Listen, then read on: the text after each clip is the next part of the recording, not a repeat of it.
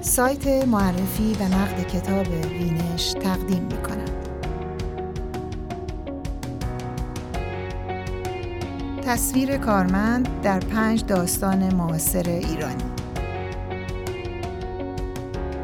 نویسنده مقاله زهرا ملوکی با صدای نسیم نجفی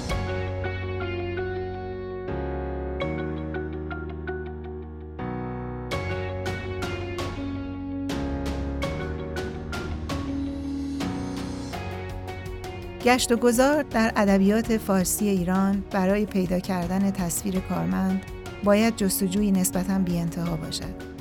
برای کوتاه کردن مسیر و نیز رسیدن به قصه هایی که خواندنشان به خودی خود ارزش دارد، انتخاب های این نوشته از بین دو کتاب مرجع ادبیات داستانی انجام شدند.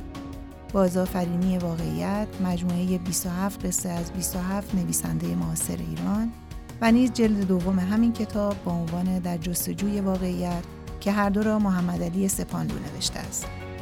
داستانهای کارمندی در این دو کتاب بین سالهای 1344 تا 1366 نوشته شدند.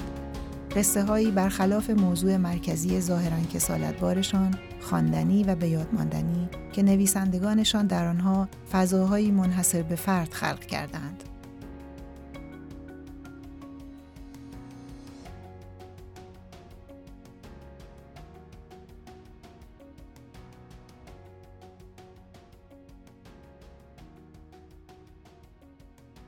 گشت و گذار در ادبیات فارسی ایران برای پیدا کردن تصویر کارمند باید جستجوی نسبتاً بی انتها باشد. تعداد بیشمار کتاب هایی که سالانه منتشر می شوند به علاوه آنچه به عنوان میراث ادبی از سالیان پیش برای ما باقی مانده کار را دشوار می کند.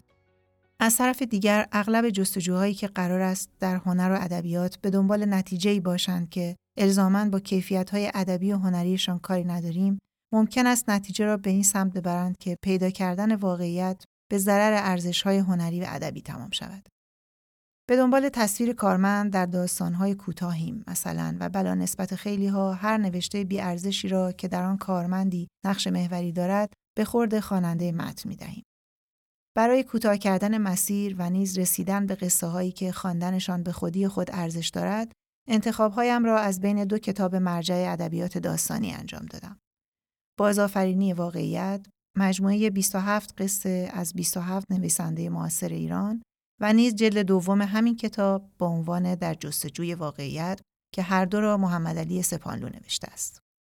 سپانلو را بیش از هر چیزی به عنوان شاعر است که می‌شناسیم. شاعر تهران که دستی هم در ترجمه و نقد ادبی داشت. او دو کتاب حاضر را به قصد به دست دادن تصویری از مهمترین و بهترین داستانهای معاصر فارسی تعلیف کرده که در مجموع در دو جلد آن 57 قصه از 57 نویسنده معاصر ایران را گرد آورده است. پیش از شروع هر قصه دو تا چند صفحه یادداشت از سپانرو را درباره آن می‌خوانیم. نوشته‌ای که به بهترین شکل داستان را معرفی، نقد و تحلیل می کند و جایگاه اثر را در بین آثار نویسنده برایمان شرح می دهد. این نوشته ها در عین حال به خوبی تصویری از جایگاه خود نویسنده را در ادبیات فارسی پیش چشممان ترسیم می کنند. خلاصان که اگر در پی شناخت هرچه بهتر داستان نویسی ادبیات فارسی معاصرید این دو کتاب را از دست ندهید. اما به سراغ پنج قصه برویم که می شود از خلالشان داستان کارمند جماعت را در حدود پنجاه سال اخیر ایران دنبال کرد. قصه هایی که معلوم نیست تحت تاثیر ادبیات کارمندی روسی و ایده های چپ نوشته شدهاند یا بر اساس واقعیت. اگر بهتر بگردیم احتمالاً موارد مشابهشان را در میان آثار دیگر نویسندگان هم پیدا می کنیم. به طور مثال در هشتمین روز زمین شهریار مندنی پور هم ردی از این داستانهای در حال و هوای کارمندی هست. داستان اول با عنوان یک روز از میم الف بهازین محمود اعتمادزاده است که قصه یک روز از زندگی کارمندی دونپایه را روایت می کند که موقع رفتن به سر کار با وجدان خودش هم مسیر می شود. داستان شرحی است از رزالت ها و بی اخلاقی هایی که کارمند جماعت در طی سالیان دراز به آنها آلوده شده و با انواع و اقسام توجیهات و کلاشری ها خودش را به انجام دادنشان راضی می کند. مرد قصه ما که سر صبح دارد مسیر خانه تا اداره را پیاده می رود و با خودش در مورد امکان گرفتن ترفی و نشستن به جای مدیر کل فکر و خیال می کند، ناگهان با سلام آشنایی دیرینه که هم زیاده از حد می شناسدش و هم برایش غریبه است به خودش می آید. شرح گفتگوهای این دو خود که در واقع حدیث نفس بلند بلند کارمنده است برای خواننده می شود قصه جاندار و پرجزئیات که لحظه به لحظه از ریاکاری ها، رازها و تملق های کارمندانه مرد پیش چشممان پرده برمیدارد. مردی که معتقد است در سیستم کارمندی حسابی استخوان خورد کرده و بلد است که کجا و چطور به بالادستی هایش ادای احترام کند، تمام دلخوشیش این است که یک روز خودش در مقام مدیر کلی ظاهر شود و برای رسیدن به این موقعیت زیرا به مافوقش را هم زده است. او که از سوال و جوابهای خودش با خودش حسابی کلافه شده و به تناقضگویی افتاده در طول داستان تمام تلاشش را می کند که خودش را پیش چشم ما به عنوان مردی درستکار جلوه دهد که لایق پیشرفت و رسیدن به بهترین هاست. زندگی حقیرانش اما در پیش چشم خودش هم اعتباری ندارد. 27 سال خودش یک عمر آدمی است. یک عمر به شرافت و درستکاری، به رضای خدا و خلق؟ بله، این ادعای همیشگی من بود ولی نه دیگر کار از تعارف ها گذشته بود چشمم وا شده بد جوری وا شده بود دیگر نمی توانستم هر چیزی را مثل گذشته ببینم درویی، زبونی، حسد، انتظار معلق شدن دیگران و احیانا کمک به زمین زدن این و آن. بله این بود آنچه می دیدم. این بود عمر من.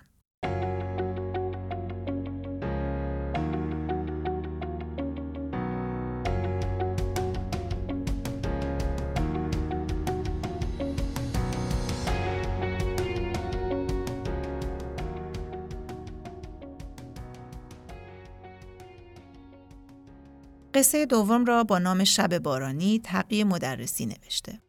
در این داستان هم از قضا قصه خود دوپاره در جدال کارمندی را می‌خوانیم که نسبتشان با هم نسبت شب است و روز.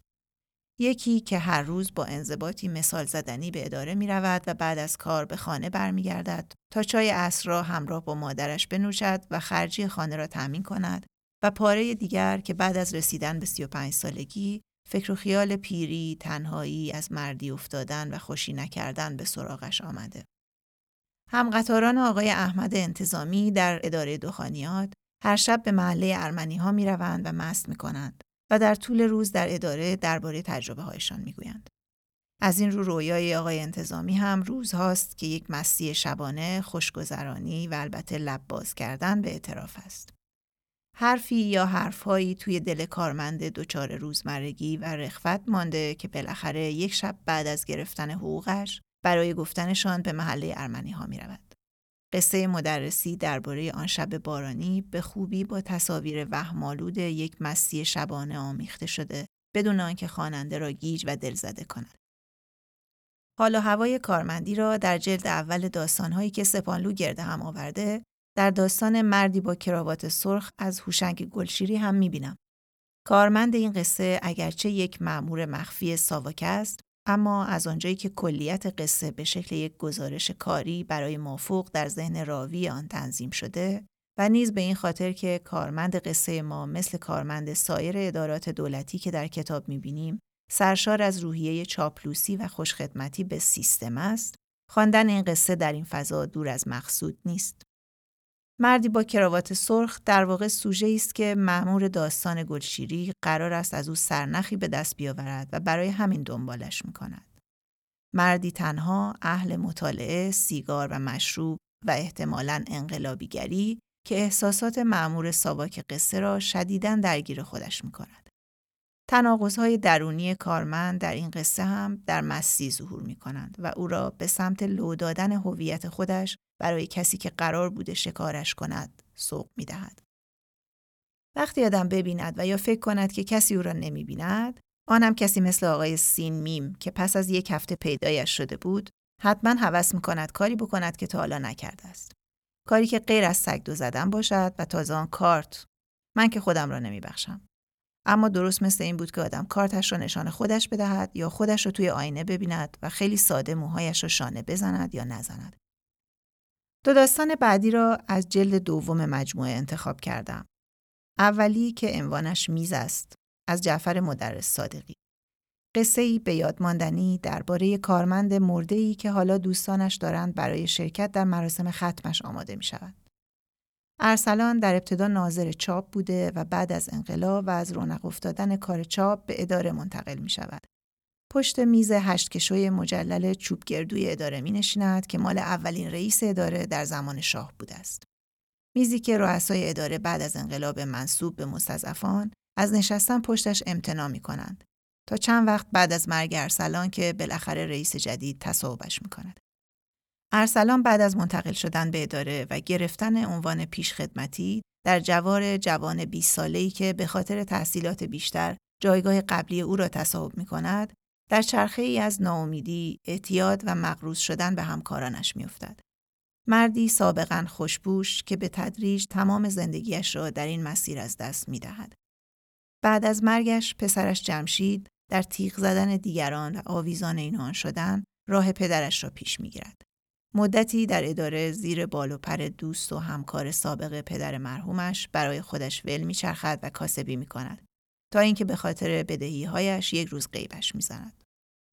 خواندن شرح زندگی این پدر و پسر و جزئیات در زندگی کارمندانی که در طول روز اغلب مشغول وقت گذرانی و بتالتند، دلخوشی هایشان چای و قهوه و بیسکویت های دنگیست و چلو کبابی که برای نهار با عذا وجدان می‌خورند به خاطر خرجی که روی دستشان می‌گذارد در عین اینکه خانواده هایشان در تنگ دستی زندگی می کنند در تضاد با توصیف های مدرس صادقی از میزی اشرافی که انگار تنها چیز رقتبار زندگی ملالآور یک کارمند است خواننده را به خوبی با فضای داستان درگیر می کند.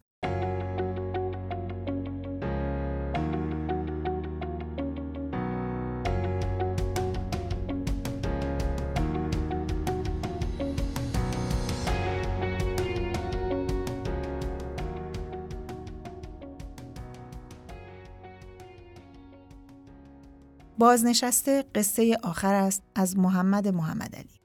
داستانی درباره کارمندی که مسئول حسابرسی به حسابهای کشتارگاه های شهر است.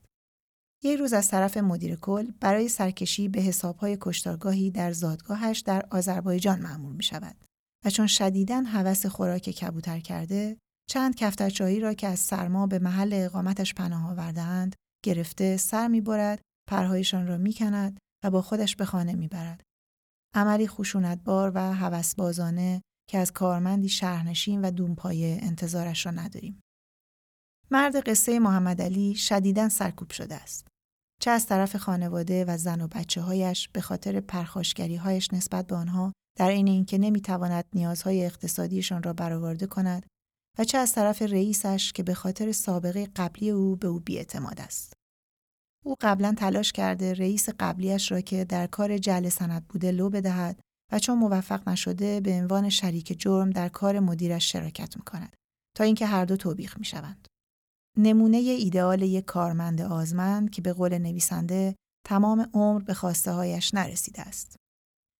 محمد علی برای عمق دادن به قصهش این شخصیت نچندان خوشایند را فقط از طریق توصیف منش مرسوم کارمندی چاپلوس در تلاش برای دل دزدی های کوچک زیرابزن و در فکر ارتقا پیش نمی‌برد و در عواست داستان از پیشینه راوی کارمندش برای ما می‌گوید که به خاطر فرار از شغل پدری دامداری سنتی به کار اداری رو میآورد و در نهایت دست تقدیر او را به قسمتی از این اداره منتقل می کند که او تمام عمر از آن فرار کرده است.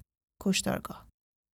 از طرف دیگر ماجرای گرفتن، سربریدن و پوسکندن کفترهای چاهی در داستان آنچنان تاثیرگذار است که خواننده محال است این قصه را از یاد ببرد. اعتراف در آینه داستانهای کارمندی در مجموعه های سپانلو بین سالهای 1344 تا 1366 نوشته شدند. قصه هایی برخلاف موضوع مرکزی ظاهرا کسالتبارشان خواندنی و بیادماندنی که نویسندگانشان در آنها فضاهای منحصر به فرد خلق کردند. به جز زبان شسترفته هر قصه، نویسنده ها از پس خلق پیرنگ های بدی و توصیف های دقیق در تک تک این داستان ها به خوبی برآمدند و این را مقایسه کنید با داستانهای شبیه به همه اصطلاحا آپارتمانی در دهه های اخیر که مبنای خلق کردنشان به جای گره و خلق ماجراهای پرفراز و نشیب صرفاً توصیفهای دقیق و خلق شخصیت بوده است. شخصیت ها در این پنج داستان به رغم شباهت هایی که با هم دارند، هر کدام در ذهن خواننده با مشخصه های مخصوص به خودشان به یاد آورده می شوند. ترسیم فضای کارمندی بجز کلیدواژه‌هایی از جمله ریاکاری، دونپایگی، تملقگویی و خوشخدمتی نسبت به بالادستیها و البته زیرابزنی مدیون لحظات اعتراف است. در این قصه ها تمامی کارمندهایی که دارند قصه خود یا همکارشان را برایمان تعریف می کنند به نوعی در حال اعتراف کردنند و یکی از عمیقترین لحظات این اعتراف لحظه است که شخصیت اصلی ماجرا خودش را در آینه می بیند. انکاس تصویر چهره کارمند در آینه در این قصه ها بیش از هر چیزی یادآور ترانه مسخ آینه از اردران سرفراز با صدای فرهاد مهراد است.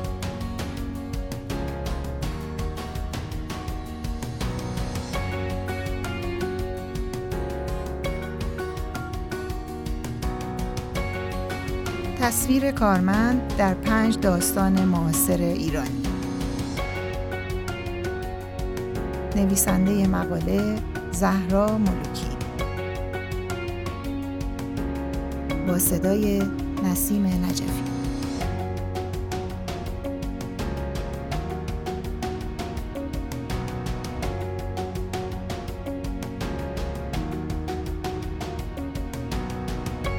مقاله و دهها نوشته و نقد دیگر درباره کتاب‌های کلاسیک و جدید الانتشار را در سایت معرفی و نقد کتاب وینش